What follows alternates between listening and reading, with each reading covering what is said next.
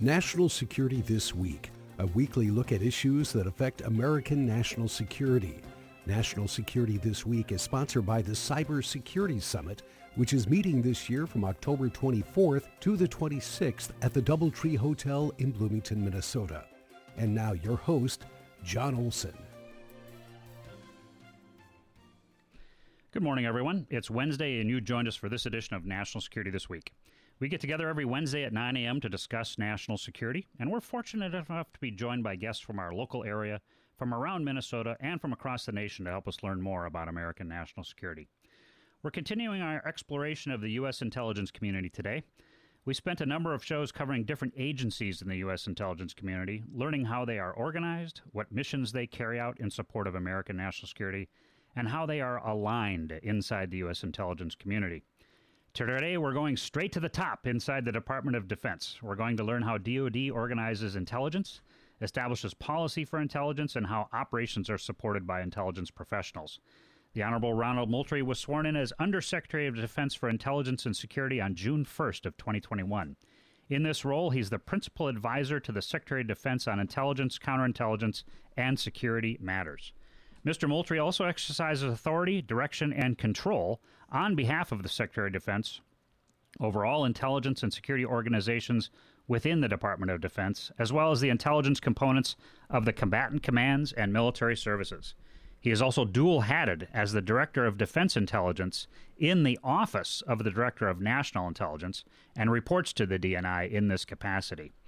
Prior to becoming Undersecretary of Defense for Intelligence and Security, Mr. Moultrie's 36 plus year career included service in senior leadership positions throughout the Department of Defense and the national intelligence community. He retired from the DoD in 2015 as NSA's Director of Operations. Mr. Moultrie holds a Master of Science degree in Strategic Intelligence from the National Intelligence University, a Bachelor of Arts degree magna cum laude in Business Management from the University of Maryland, a Russian language degree from the Defense Language Institute at Monterey, and he completed senior executive studies at Harvard University's Kennedy School of Government. Secretary Ronald Moultrie, welcome to National Security this week. John, good morning to you, and thanks for having me on today. It's an honor to be here with you. Uh, I, you and I are on Zoom this morning. I see that you're sitting in the uh, office of the Secretary of Defense, the public affairs spaces. Is that right? The the flag and the Pentagon uh, displayed behind you. Yes, I am, sir. Sitting here where a number of broadcasts have taken place over the decades from uh, very prominent individuals. So it's great to be in this this really uh, fantastic space and great to be on talking to you today.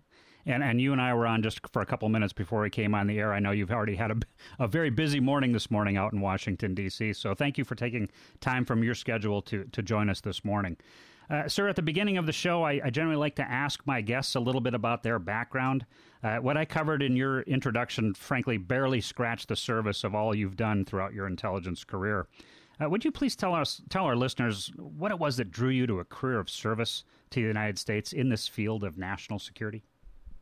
Yeah, John. Well, first and foremost, um, let me thank you for serving too, because I know that you spent time in and probably some of the same things that um, that drew you in, or some of the same things that drew me in.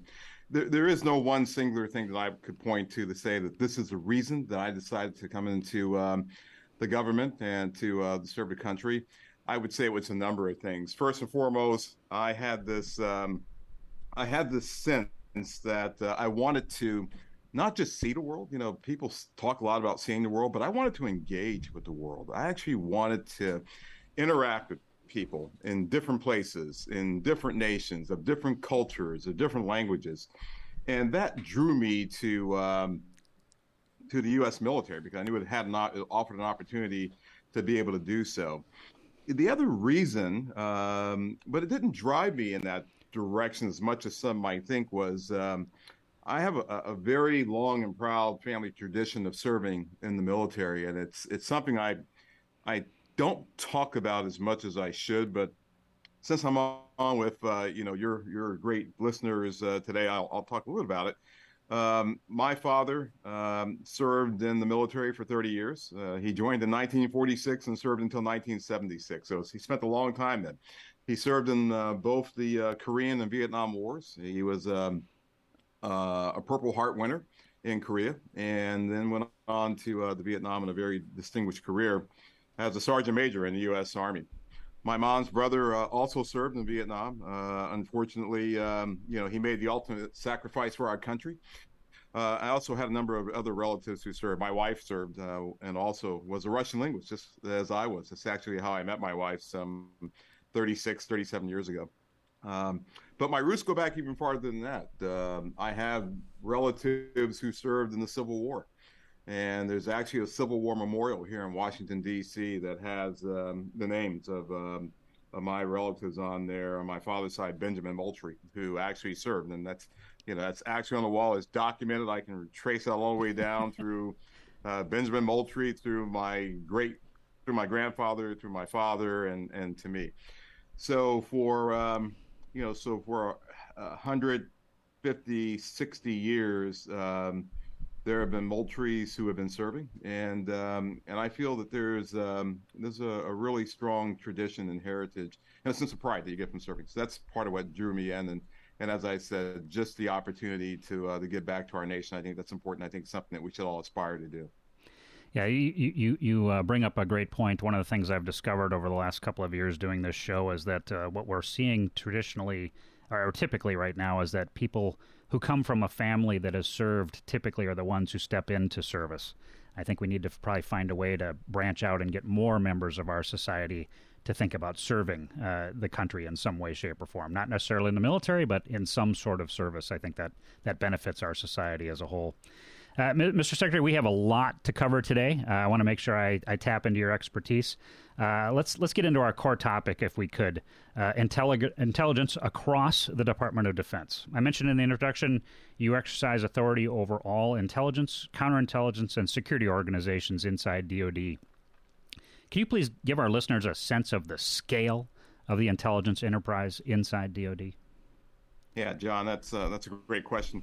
So I, I, like to think of it as um, an intelligence organization and a security organization because they go hand in hand. I think as we talk about it today, you'll hear more and uh, and, and, get a uh, I hope a, a, a, better understanding of how they they work together. So I really execute that authority, direction, and control over the defense, intelligence, and security enterprise, if you will. And it's a massive organization. What we're what we're really entrusted with doing is understanding potential threats to uh, our defense intelligence uh, or our defense uh, Department of Defense enterprise, if you will. And then we have to uh, serve as that first line of defense. And by that is, you know, providing information of how we might protect ourselves, how we might mount a defense against those threats and vulnerabilities that we uh, that we have out there. Number of people um, and a number of skills are required to do this. Today, I think we, you know, the rough count is some 115, 116,000 individuals are part of this, and that includes a number of agencies. I think you have had a number of people on already on, on your show who have been a part of what we call this defense intelligence enterprise, but it's you know, five agencies and organizations, if you will, 115, um, 16,000 people, and somewhere in the uh, the neighborhood of 24 billion dollars mm. that is spent just on defense intelligence um, and security. So massive. We're also global in nature. So it's not that we just like we have people here. We have people who are with partners and allies around the world. We have people who are serving in embassies and other establishments. Uh, and we have people who are serving in hostile areas and, and other places. So it's a global organization. It's very much um, uh, aided and assisted by key partners and allies around the world and it's supported tremendously by our Congress. And I, I would be remiss if I didn't thank our legislatures and um, overseers for the support that they give to our enterprise. So you, exercise uh, sort of uh, policy, uh, executive control over intelligence, counterintelligence, and security in in, in DoD.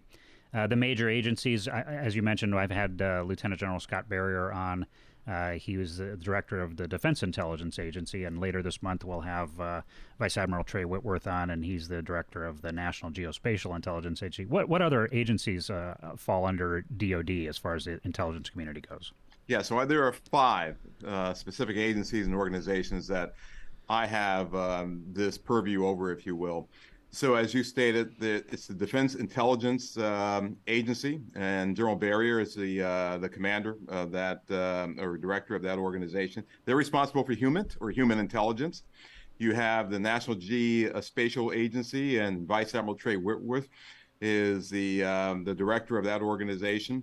They're responsible for GeoInt, right? So, HUMINT is all those things that a human can collect. GeoInt are all these things that just help us understand what's in our environment. What are we getting from sensors and sensory information in our environment, whether it's from the space domain or the air domain or land domain or, or the sea domain. So Trey Whitworth is responsible for that.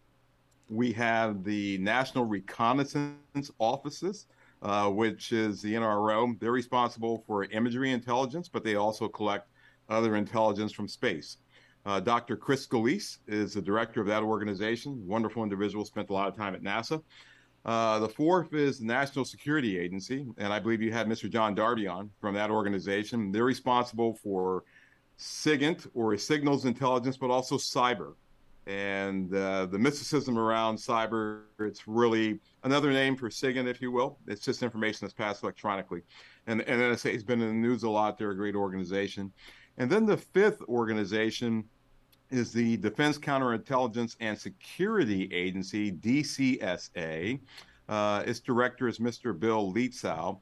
They're responsible for enabling us to maintain cognizance over our personnel. So they're responsible for personnel security, personnel administration, but they're also responsible for ensuring that our facilities are secure, that our partnerships and relationships are secure from foreign ownership and control and they do a, a, tremendous job in helping us um, ensure we have administrative security in place for the 3.6 million people who are in the Department of Defense.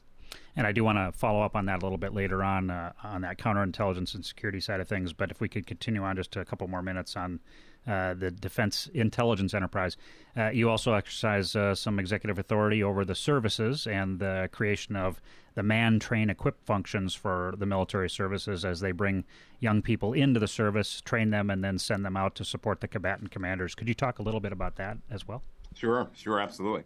We have, um, if you could think about Intel operating on two tiers or two levels, if you will, there's a national level that we have that uh, really is responsible for providing intel to the President of the United States, to policymakers, to our key leaders, to our military commanders, and uh, to others who are entrusted with um, with making policy decisions on uh, on things that we do around the world on a daily basis, if you will.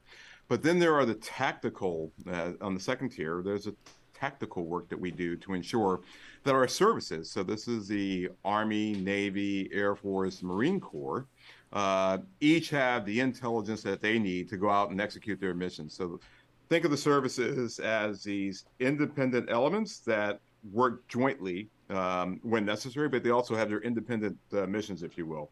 So each has an intelligence um, entity to it uh, and if you just take the first letter of that service and put a two behind it, it you have Air Force um, would be an A2. So Air Force 2 is a 2 is the intelligence code, if you will, for the military. The Army uh, has had G2s, and if you watch movies like Patton and other things, you'll hear George C. Scott talking about his G2.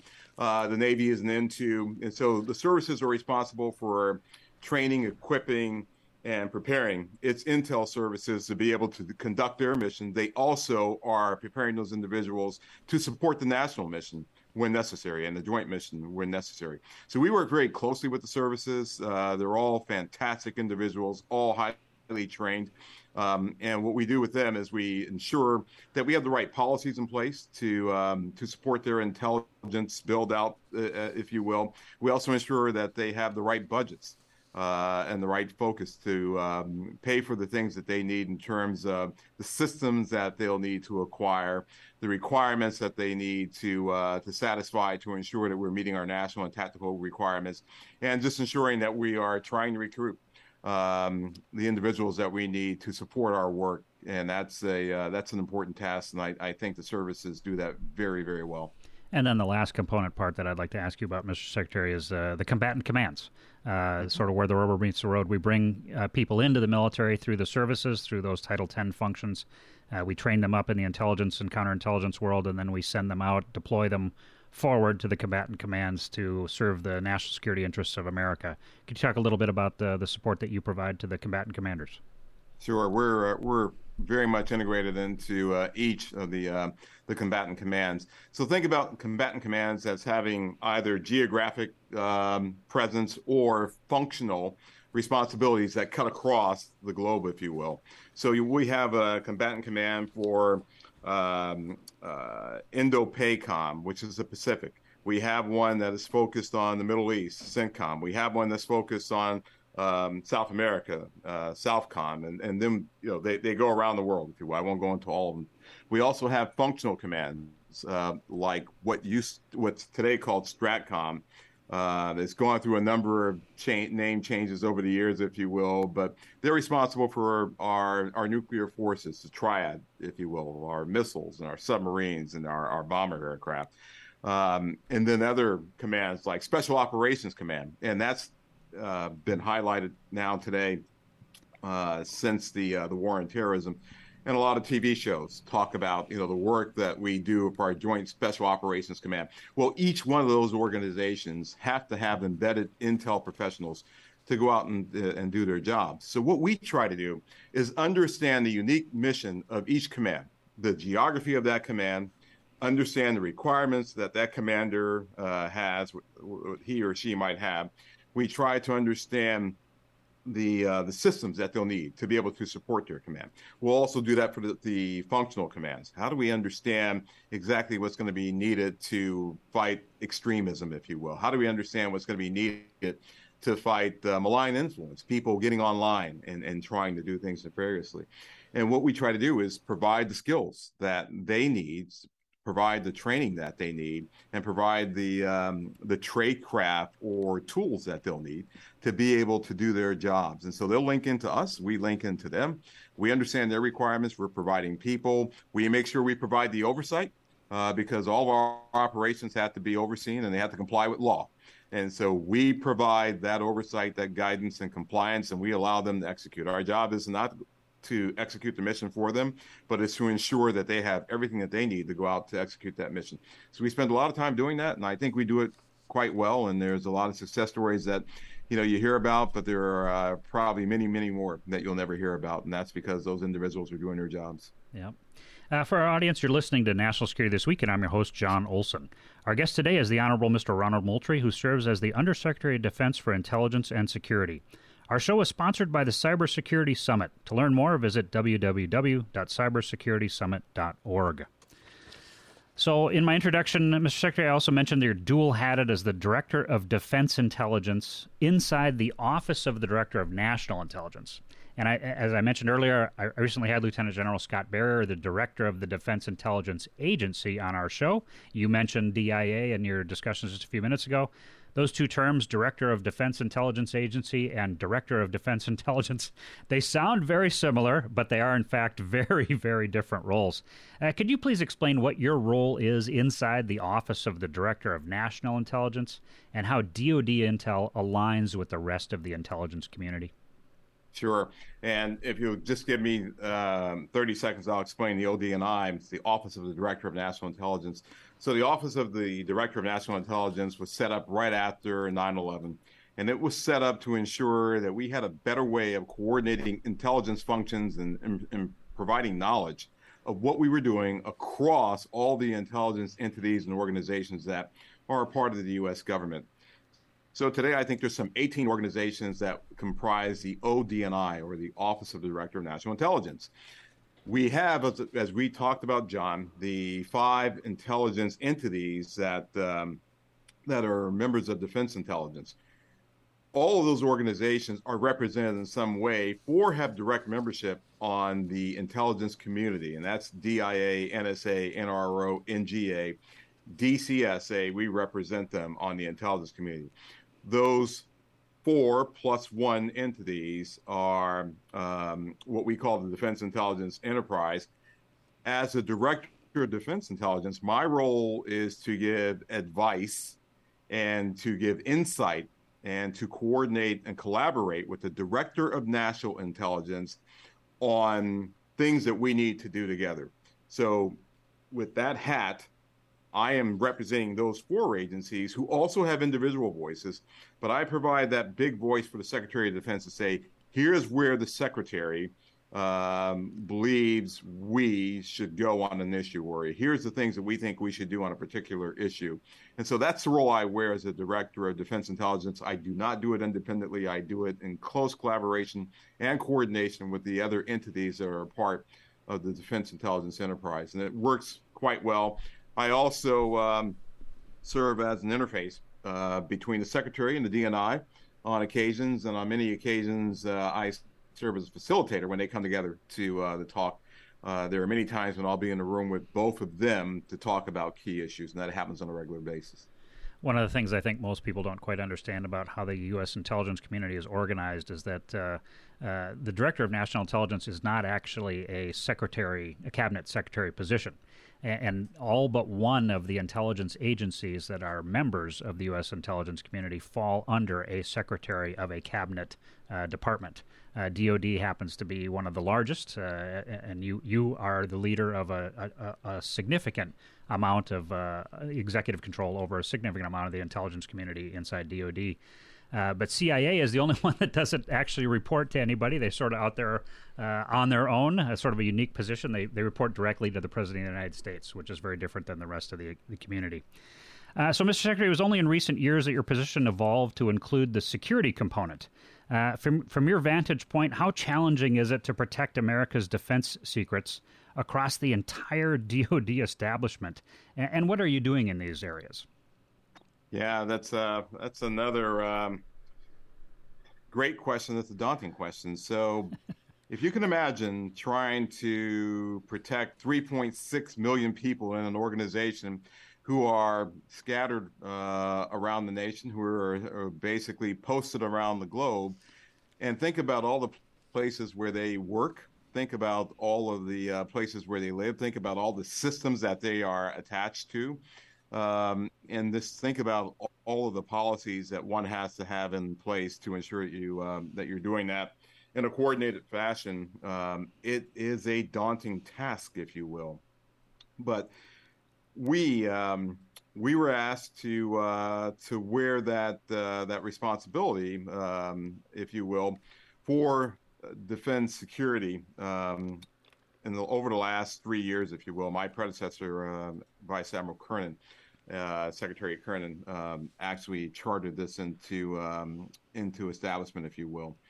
What we do in that area is we try to, as we do with the intelligence side of the house, we try to establish those policies that we will need to ensure that everybody is complying uh, in what I would call as much of a standard way as possible. So if all the the different we talked about combatant commanders that you have, these are four star admirals and generals who are leading their leading their vast geographic areas or functional areas, we want to make sure that they're putting the same policies in place. We want to make sure that there's some standardization so there is not inequitable treatment of individuals. We want to make sure access policies for our bases are the same. We want to make sure that we have the right standards for uh, operating on our systems, if you will. And we want to make sure that we have the right standards for people entering our facilities, whether it be going into a compartmented area where you do classified work or an open area where people can come in. So, our goal, working with um, other undersecretaries and policy and personnel and readiness, is to ensure that we have these um, these policies in place to ensure that we have these regulations in place and ensure that we have the guidance in place where necessary. The one other thing I, I should add, because I think it's really important, John, because I think um, there are some things that you see on television that are uh, that are quite accurate, but uh, you don't see the uh, the legwork part of those. We have the service um, investigatory elements, if you will, who do great work. So you've heard of NCIS, right? There's absolutely, a, great, absolutely, great, great television show on NCIS. Um, the director of NCIS is a very good friend of mine. Um, he is uh, an individual who's responsible for ensuring that we have the right policies, the right security um, procedures in place for the Navy and the Marine Corps. Well, each of the services have their own too. So the Air Force has the Office of Special Investigations, Air Force OSI. They do the same thing as NCIS. They're just not on TV yet. Hopefully, one day they'll have their own TV show. And then we have the Army that has the Criminal Investigative Division um, that also does that for uh, the Army. And so those three, we work together very closely. I work with those uh, those three individuals and their uh, their uh, parent services to ensure that we're we're we're trying as much as possible to have standard policies, standards, procedures that we understand the threats that are out there. There are people who are always coming after us, and I think you understand that. I think your readers and listeners understand that. There are individuals who um, who are nation states and nefarious actors who are trying to get into our systems. We have to protect those systems every day.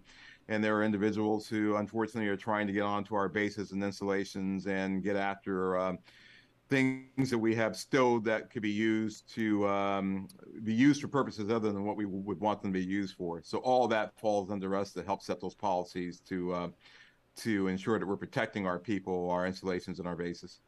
So uh, you you covered a lot of the sort of the physical security side of things, but that counterintelligence role is also really important. I know from uh, having spoken with uh, uh, Jill Sanborn just last week, uh, the former executive assistant director of the FBI, uh, running the national security branch, that the FBI is opening a new counter a new espionage case against Chinese intelligence officers about every 12 hours.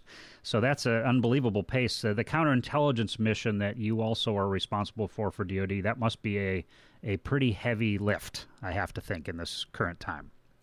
Yeah, it's it's one of the primary areas that uh, we see as a growing area.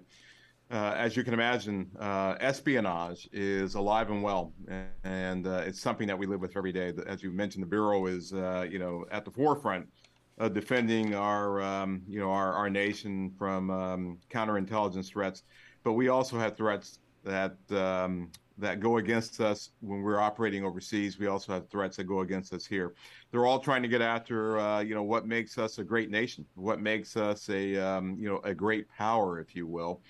And um, what we have to do is to ensure that uh, that we defend against those efforts to get into our systems, those efforts to uh, to recruit our people. And and I, I think that's sometimes misunderstood that there's a lot of effort being made to not only steal secrets from us uh, off systems or to um, to break into uh, areas and to get things, but also to do things from an insider threat perspective, where uh, you'll have uh, agents of uh, foreign powers, sometimes just individuals of foreign nations, who are here in the United States, operating probably in every state, uh, attempting to collect information on not only us and the United States Defense Department, but also on the private sector, on companies and businesses that do business with us, because we really do. Uh, you know, most of our work is done through the private sector. We don't. We're not there building our own.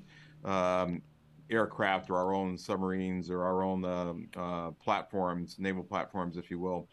That's all being done with the help and the assistance of our um, uh, defense and industrial base in the private sector. And so they're under counterintelligence threat and uh, and we try our best to do that. And you mentioned earlier the um, the fact that you go back to the Defense Counterintelligence and Security uh, Agency. That's one of the key roles that they have is to help us understand that. And we can unpack that as much as you want to. But yes, um, CI or counterintelligence is a major area, and we do our best every day to fight off the many many threats that we have. Yeah, I mean, yeah, Mr. Secretary, I think you, you framed it really well. That I mean, DoD only surpri- survives uh, as an agency out there, or our forces only survive in the fight when we have the equipment that we need to, to do the job, and that has to be built by civilian contractors. So if you're a foreign espionage uh, agency, you don't necessarily need to penetrate the high security DoD industries if you can get inside the defense industry side uh, get into get into their industrial secrets, you can reverse engineer those things. And the Chinese have uh, clearly been working on that pretty uh, pretty industriously uh, the last 15 years or so. Uh, Mr. Secretary, we have to just take a, a very short break for about uh, 45 seconds as we recognize our sponsor, the Cybersecurity Summit. please stand by. Security This Week is sponsored by the Cybersecurity Summit the Cybersecurity Summit brings together cyber experts from industry, academia, and all levels of government to explore challenges, solutions, and opportunities in the cyber arena.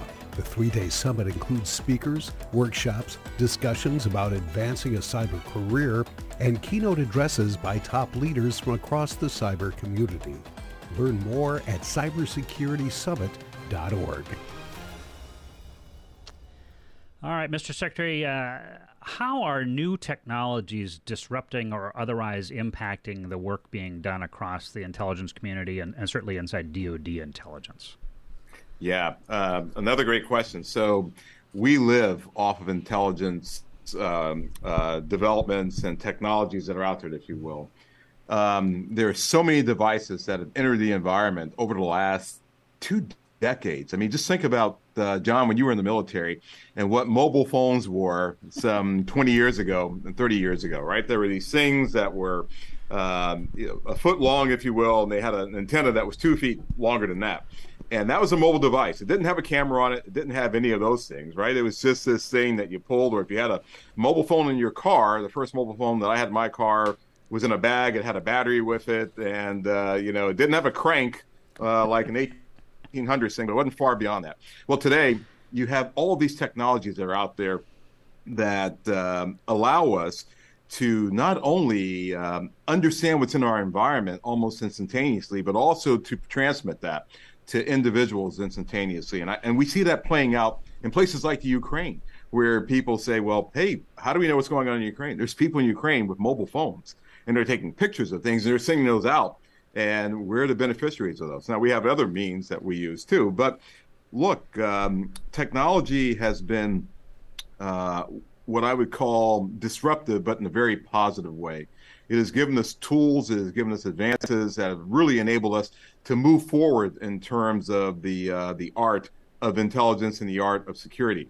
The challenge that we have, John, is that everything that we use as a, uh, a tool that enables us to gather more information, it also can be used against us. Mm. So we worry about devices that are being brought in with Bluetooth and those types of things because they can be used as transmitters to get things out. The one last thing let me touch upon real quickly also are the great advances that are being made in things like um, artificial intelligence and machine learning. I mean, just phenomenal uh, developments where the compute power that's being put into devices today, the amount of analytical um, uh, intel that we can pack into a device that will help us augment the individuals that we have, help us just work through uh, equations, help us work through data. And you hear about big data and these things, it's real. It really is real. Uh, those things are going to be cutting edge. They already are making a difference, but they're going to be cutting edge as we try to identify things in our environment, try to make sense of data that's out there, and as we try to understand where the world is going. I have to imagine that that uh, that machine learning piece we, we refer to it as artificial intelligence, but it's really advances in machine learning.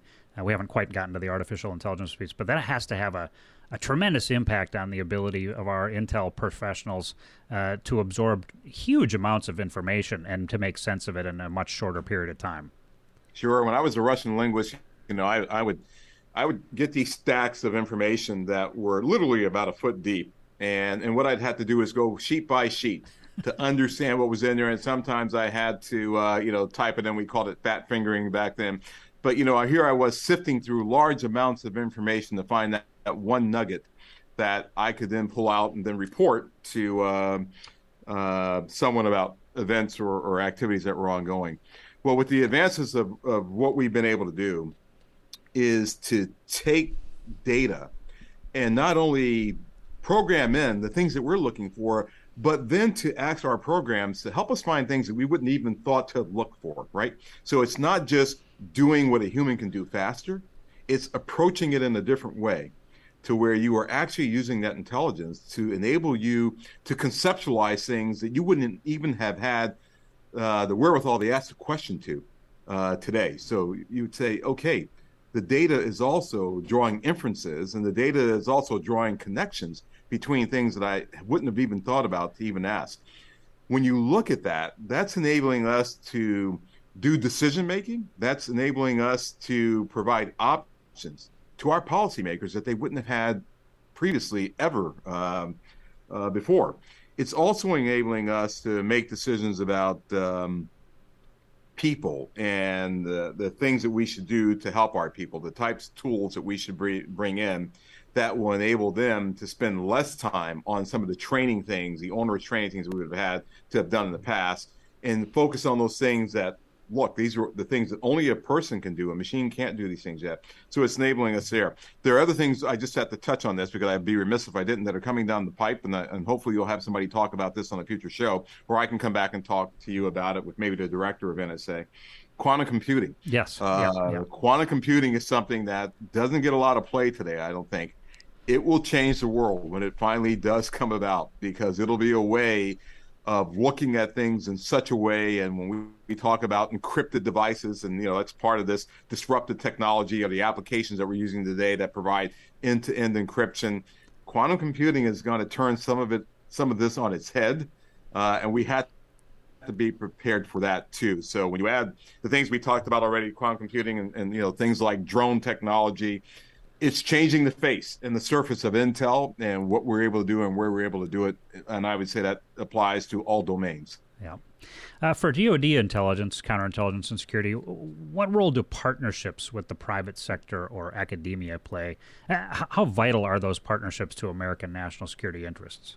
Yeah, you know, one of the things that I told the Secretary, sir, was that um, one of the uh, top priorities that uh, I needed to have was figuring out how to operationalize partnerships that we have and, and, relationships that we have. Now, let me unpack that just a little bit for you. When I talk about operationalizing, so we have these partnerships and relationships that we've had with some of our partners. I'm talking international now, uh, where we meet on a regular basis. Great meetings, great discussions. Um, uh, but we weren't doing what I would call enough operational work to really solve problems. And what we would do sometimes is we'd wait until a problem occurred, and then we would have these um, Herculean efforts to pull people together to figure out what do we need to do about it.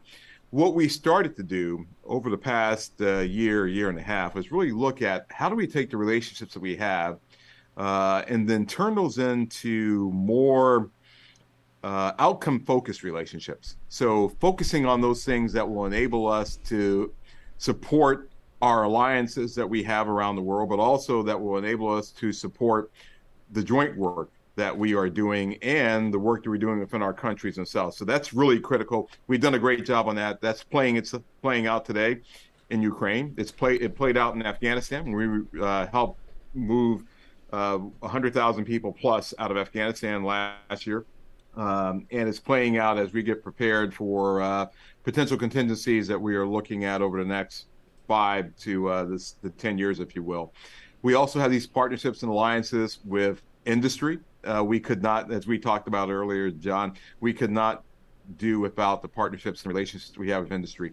And they jump in. When they understand that there's a need, they jump in. And so we try to have relationships with them that I call are non transactional. So instead of me writing a bill of sale and saying, uh, I need you to provide me with this. I need to talk to them about what my challenges are, what my problems are, mm-hmm. and then have them think of solutions instead of me saying, I need you to go build this widget for me. What I want to do is have a discussion with them that says, I got a problem today. How would you solve that problem? So we're trying to do that. And then lastly, with academia, um, we just have a fantastic relationship with academia that starts really uh, K through 12, uh, continues into the um, the college and university level, if you will, and then into the post uh, university stage where we have them working on problems and issues that are just important. And we have these um, relationships with various colleges where they serve as these research centers to help us explore things. So all those partnerships and relations absolutely critical. We could not do our work without them. They're a force multiplier for defense and are a force multiplier for security.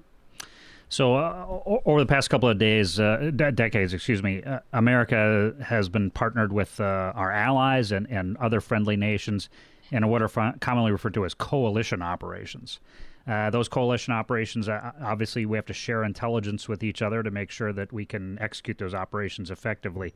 In, in your role as the Undersecretary of Defense for Intel and Security, how much time do you spend conversing with our allies and, and friends around the world and how important do, are these intelligence relationships that we have with other other democratic countries around the world? Yeah, this is absolutely essential, John. You know, you, you keep asking these great questions.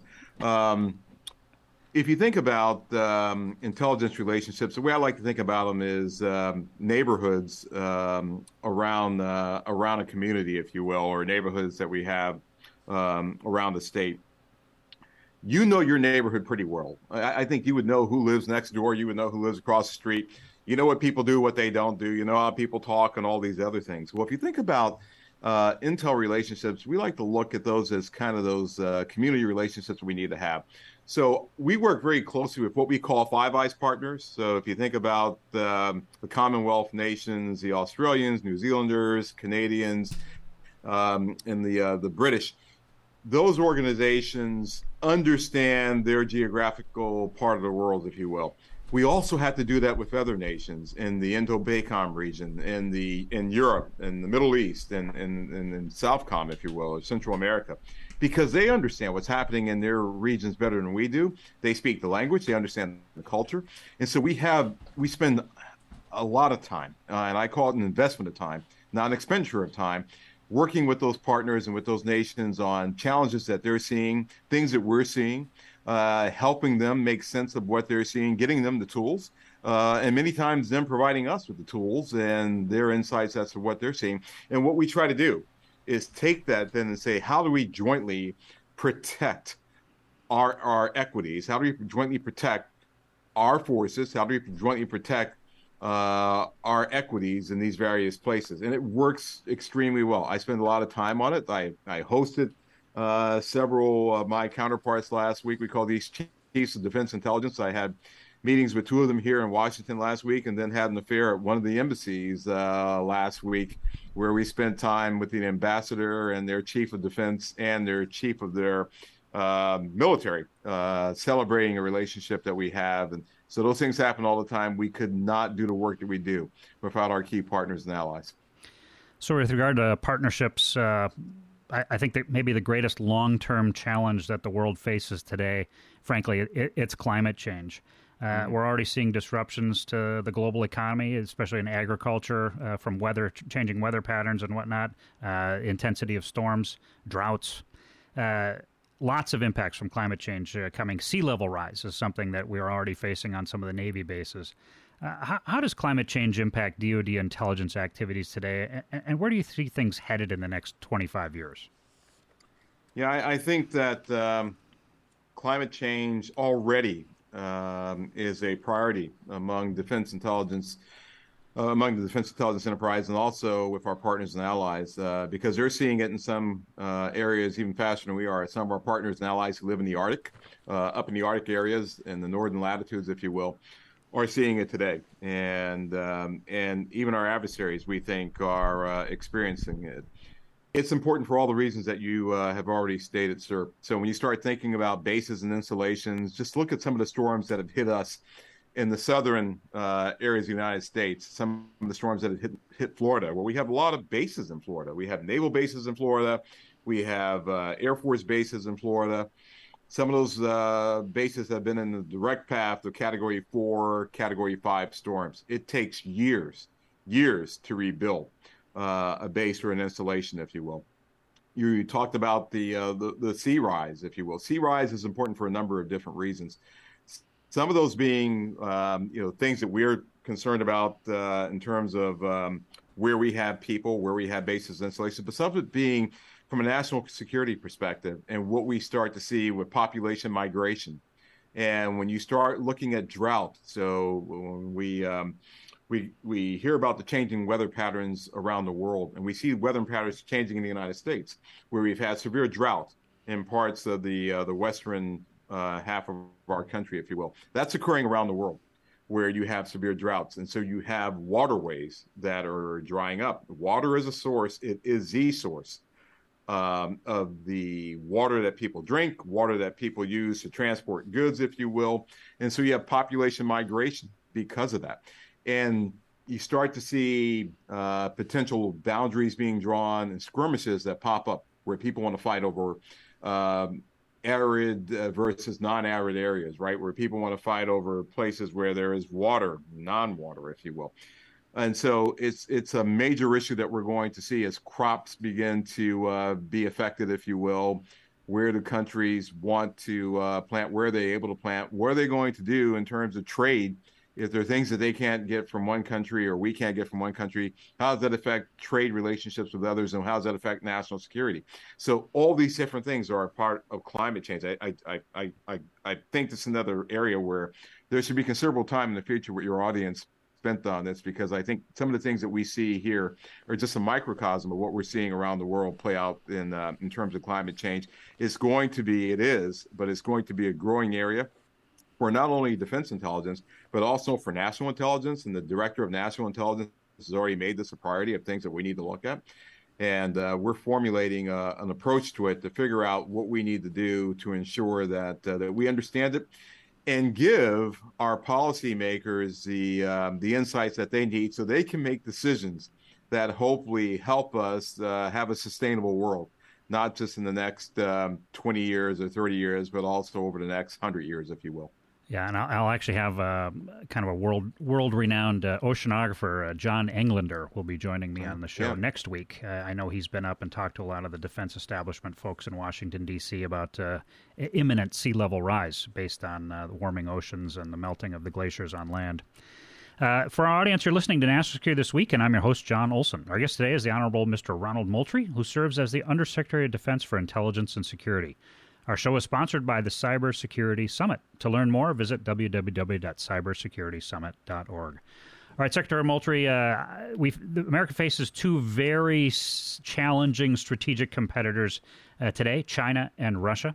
I would be remiss in my duties as the host of this show if I didn't ask you about the geostrategic challenge our nation faces with regard to both countries. And I'd like to go ahead and start with Russia because that's uh, really the uh, the one that's uh, on the front plate right now.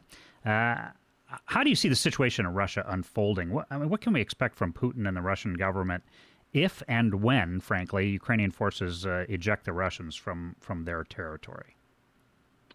Yeah, uh, you know, this is um, something that we've all been living with, some of us in the uh, defense intelligence and security enterprise for the past year, for a little bit over a year now, uh, because the United States, um, with a number of key partners and allies, was um, predicting that this might happen. Uh, you know, we were trying to feed in the diplomatic efforts to prevent it from happening, and, of course, February of this year, February 24th, we saw it kick off, and it's unfortunate. Um, it's difficult to predict. I mean, I, wish I had that crystal ball that would say, "Hey, this is what's going to happen, and this is what we um, need to do to um, to really foresee uh, where the situation in Ukraine might go." What we have seen, and I think part of this has been uh, eye opening for all of us, is a um, a determined population in terms of the Ukrainian people fight for their homeland and fight for their freedom and fight for their security. And, and what we've tried to do is support uh, the efforts of uh, nations that um, that want to protect their borders and, and, and want to ensure that there is uh, no military incursions that would impact their way of life. Putin, you know, I, I you know, we talked about me being a Russian linguist, so I, have spent some time over my 40 plus years uh, in this business just looking at Russia and understanding uh, Russia and understanding uh, the mindset that the Russians have had that um, that go back from, you know, Catherine the Great and uh, the Mongol invasion and all those things that have happened, right? Um, that have probably in, instilled some degree of paranoia uh, about the Russian borders and, and what they are facing on the borders. Uh, I think what our diplomats have tried to do is uh, reassure Russia that um, you know we are not an aggressive nation. NATO is not an aggressive pact, if you will, but that still has not dissuaded uh, Putin from acting in this space in terms of uh, what might happen on the battlefield, I'll be quite honest with you. Um, I'm not sure there's going to be a military victory by either side. I, I think that um, one, you you will never, and never is probably a bad word, but I think it'll be very very difficult to get the Ukrainians to just capitulate, lay down their arms, and say, "Okay, we give up." They're too proud of a people to do that. The Russians are also a very determined people, and um, I think we have to be careful not to um, not to misinterpret um, what might be a regrouping for a retreat.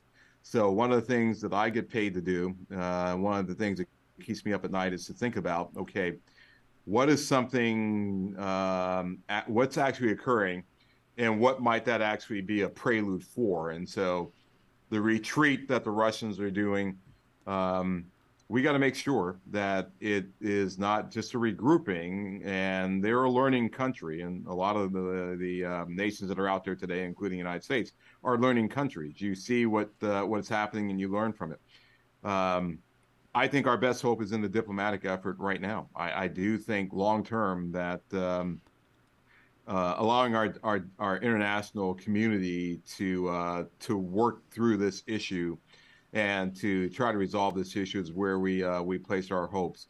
I think from an intel perspective, um, we have to continue to do the work that we've done. I think we've done stellar work in this regard. I don't think that some of that work will ever be known or it will take decades to be known. You know, it'll come out in some books some 40 or 50 years from now, just as we're finding out things that happened in World War II as to what the Defense Intelligence and, and Security Enterprise's true role was in all of this.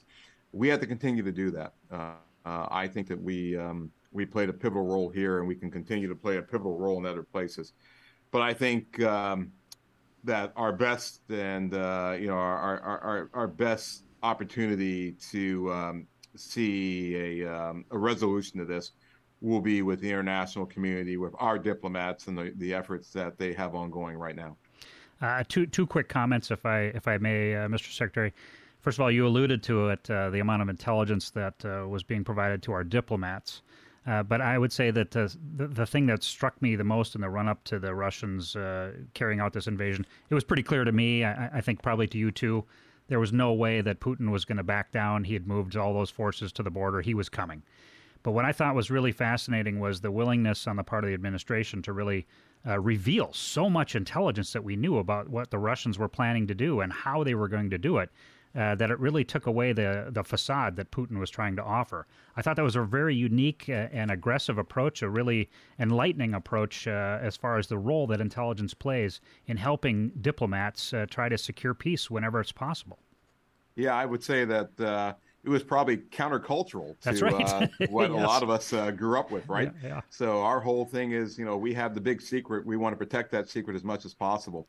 Uh, but in this instance, uh, the right decision was made. You know, our White House, our president said uh, this is important enough to do. Uh, we are going to release this information, and uh, we found a way of releasing it in such a way that we still protect the sources and methods, but got that information out there. And I, I think, John, to your point, it's been decisive. I, I, think the international community and what they've learned and being able to counter some of the nefarious planning that was that we were seeing unfold has been absolutely absolutely instrumental in uh, turning the tide on this. And so, the key for us is not for defense intelligence because I, I don't think this is a, this is the last conflict that we're ever going to see around the world, right? So I always tell people that this is not the last war we are going to fight. This right. is not the last conflict. This is not the last. You pick it. Um, the key for us is to not slip back. How do we open up more of a dialogue with the American people? How do we open up more of a dialogue with the world? And that's why I like shows like this. I think it's great because it gives us an opportunity to come out of the shadows and to actually appear on a on a program where we can talk about the things that we've done and why we do it and how it's making a difference. And, and you have people who um, I think um, should be a part of it. And so for me, it's just great. Uh, it's my recruiting pitch uh, while I'm on here is to say, hey, um, you know, we should continue to do this. We should continue to have this dialogue, and we need more people to be a part of what we're doing here. But yeah, that's a great point, John. I'm glad you made that point. And my, and my second follow up point on the Russia Ukraine situation is we have seen sort of a uh, you, you mentioned the determination on the part of the Ukrainian people, but I, I would tell you that what's really surprised me is the, the, lethality that we have seen on the part of small, uh, highly maneuverable Ukrainian units operating high technology uh, systems like uh, like the Javelin anti tank missile and their mobility, and being able to incorporate uh, almost commercial off the shelf uh, technologies, like you talked about, cell phones and and the ability to to transfer information uh, via these means so effectively and become so lethal against a Russian force that's significantly outnumbered them in, in equipment and manpower. Uh, I mean, are we learning these important lessons for for DoD from what's happening in in the Ukraine war? Yeah. So, John, this takes us back to the beginning of our discussion we talked about J2s and integrated intel, right? And how we integrate with them and they integrate with us. Remember the old World War II movies where you'd have people in a briefing room and they get briefed on the intel and then they would go out. And whatever happened on the battlefield, well, that's what happened because there was no way you, you had flown your reconnaissance aircraft over, you had a picture of what was going to happen, and then you had your briefing in the um, in the briefing room, conference room, and then you went out into the environment. That's not where we are today. Today, it's real time, integrated communications and intelligence that says basically, understand if you turn this way, you're going to see this. If you turn that way, you're going to see that. When we talk about sensors in the environment and getting information from sensors, and we talk about NGA, well, one of the things we want to know is can we find those sensors? And those sensors are our sensors, so we can protect our people, but also they're the adversary sensors. So we can say, that sensor is in that coordinate or that location, right?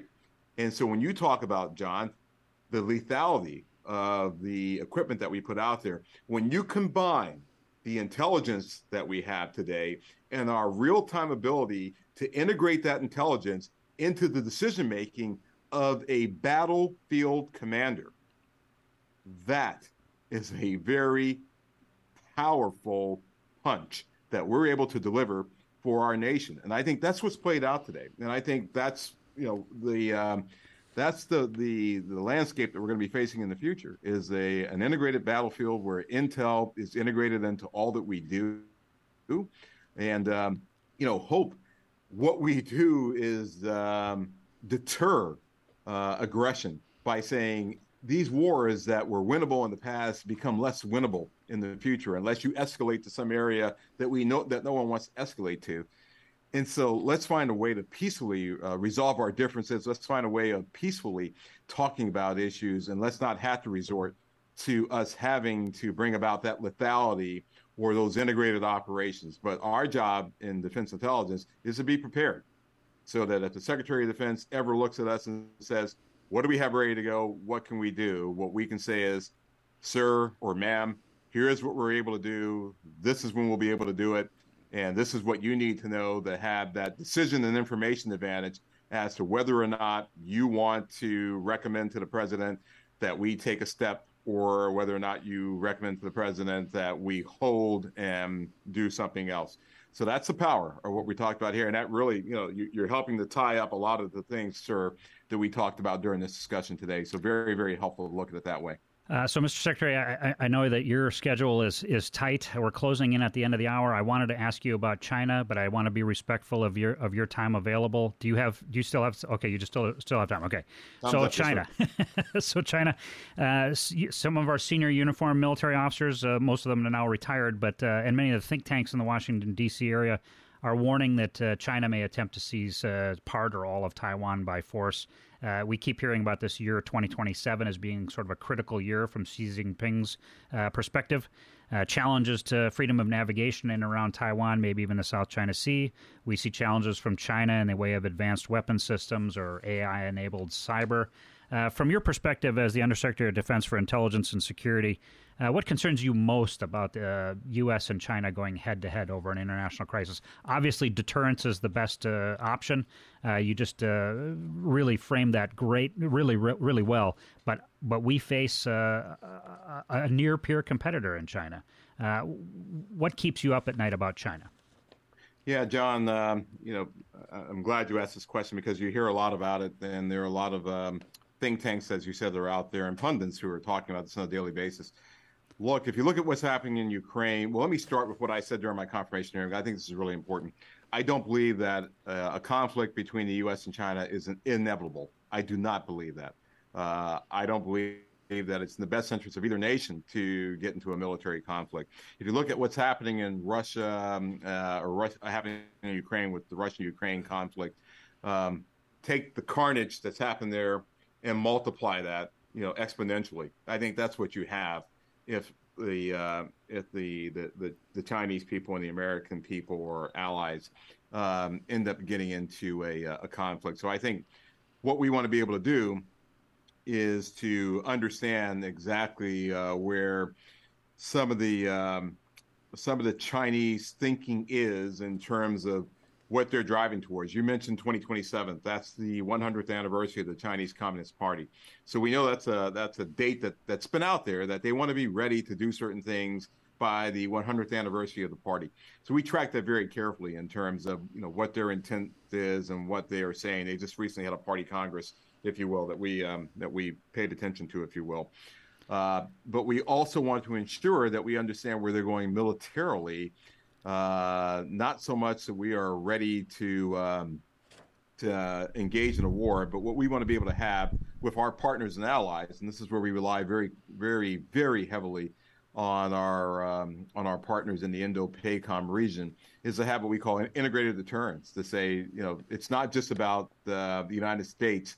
If the Chinese were um, to take some aggressive action against the nation uh, in the Indo-PACOM region, they would be meeting a number of countries, just as the Russians are finding that uh, in Ukraine, it wasn't just the Ukrainians that they were facing, they were facing all of NATO.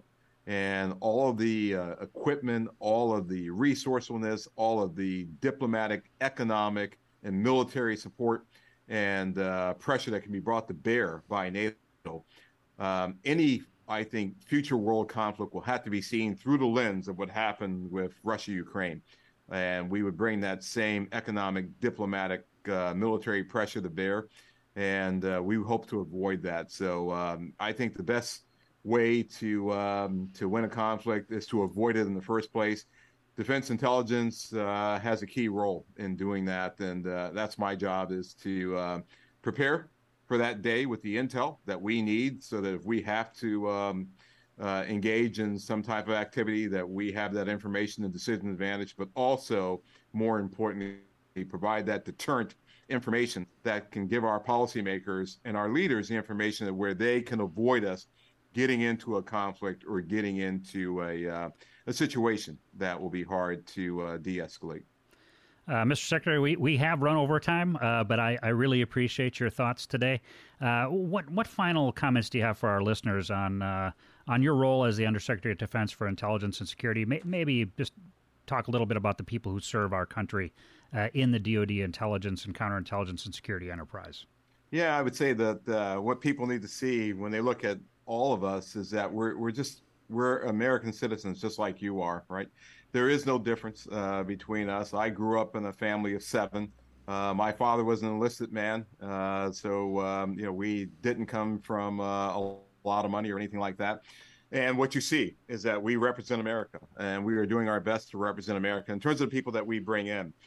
For you and the program that you have here, I I really can't say enough uh, in terms of thank you for hosting it and putting it on.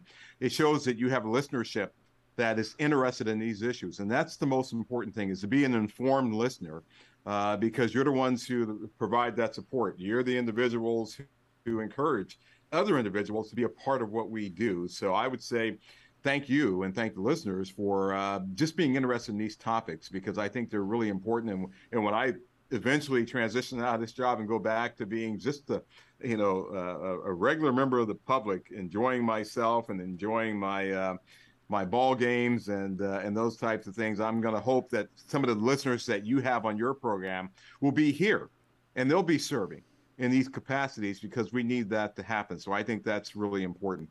The other piece that I would say is that um, you know just thank the people who serve in these uh, in these jobs. They are um, they're very long hours. The um, you know the pay is not among the top that uh, one could probably get in Silicon Valley or other places, if you will. But the work is very rewarding, and for people who want uh, an opportunity to travel and see the world, that gets back to the first thing I said. Why did I join? I wanted to engage with the world. Uh, I've been to so many places. I've been um, uh, able to um, really enjoy so many other different cultures and really have an understanding of what goes around the world because of the opportunity that I was afforded here. So it's been a blessing for me to be a part of this for some 43 years, if you will. And uh, I hope we can continue to be a blessing for our nation. And I, I want to thank people like you, uh, Mr. Olson, for all that you've done in terms of your service to the nation and what you are doing today. You are still serving, and I hope you still see yourself as serving. And, uh, and we owe you a debt of gratitude for what you're doing there. So thank your listeners. Thank you, and, and God bless you all. I appreciate that, sir. Uh, unfortunately, we've come to the end of this edition of National Security This Week. Undersecretary of Defense for Intelligence and Security, the Honorable Mr. Ronald Moultrie. Uh, thank you so much for taking time from your busy calendar today to join us this morning, sir. It's, it has truly been an honor. Honor is all mine. Take care. God bless you. And that closes this week's edition of National Security This Week. I'm your host, John Olson. Thank you for joining us today. Look forward to sharing time with you again next Wednesday morning at 9 a.m. Thank you for listening to our show. I'd like to thank our sponsor, the team at the Cybersecurity Summit, for helping us to produce this weekly show. You can learn more about the Cybersecurity Summit at www.cybersecuritysummit.org. Have a great finish to your week, everybody. Take care. You've been listening to National Security This Week, a weekly look at issues that affect American national security. National Security This Week is sponsored by the Cybersecurity Summit which is meeting this year from October 24th to the 27th at the Doubletree Hotel in Bloomington.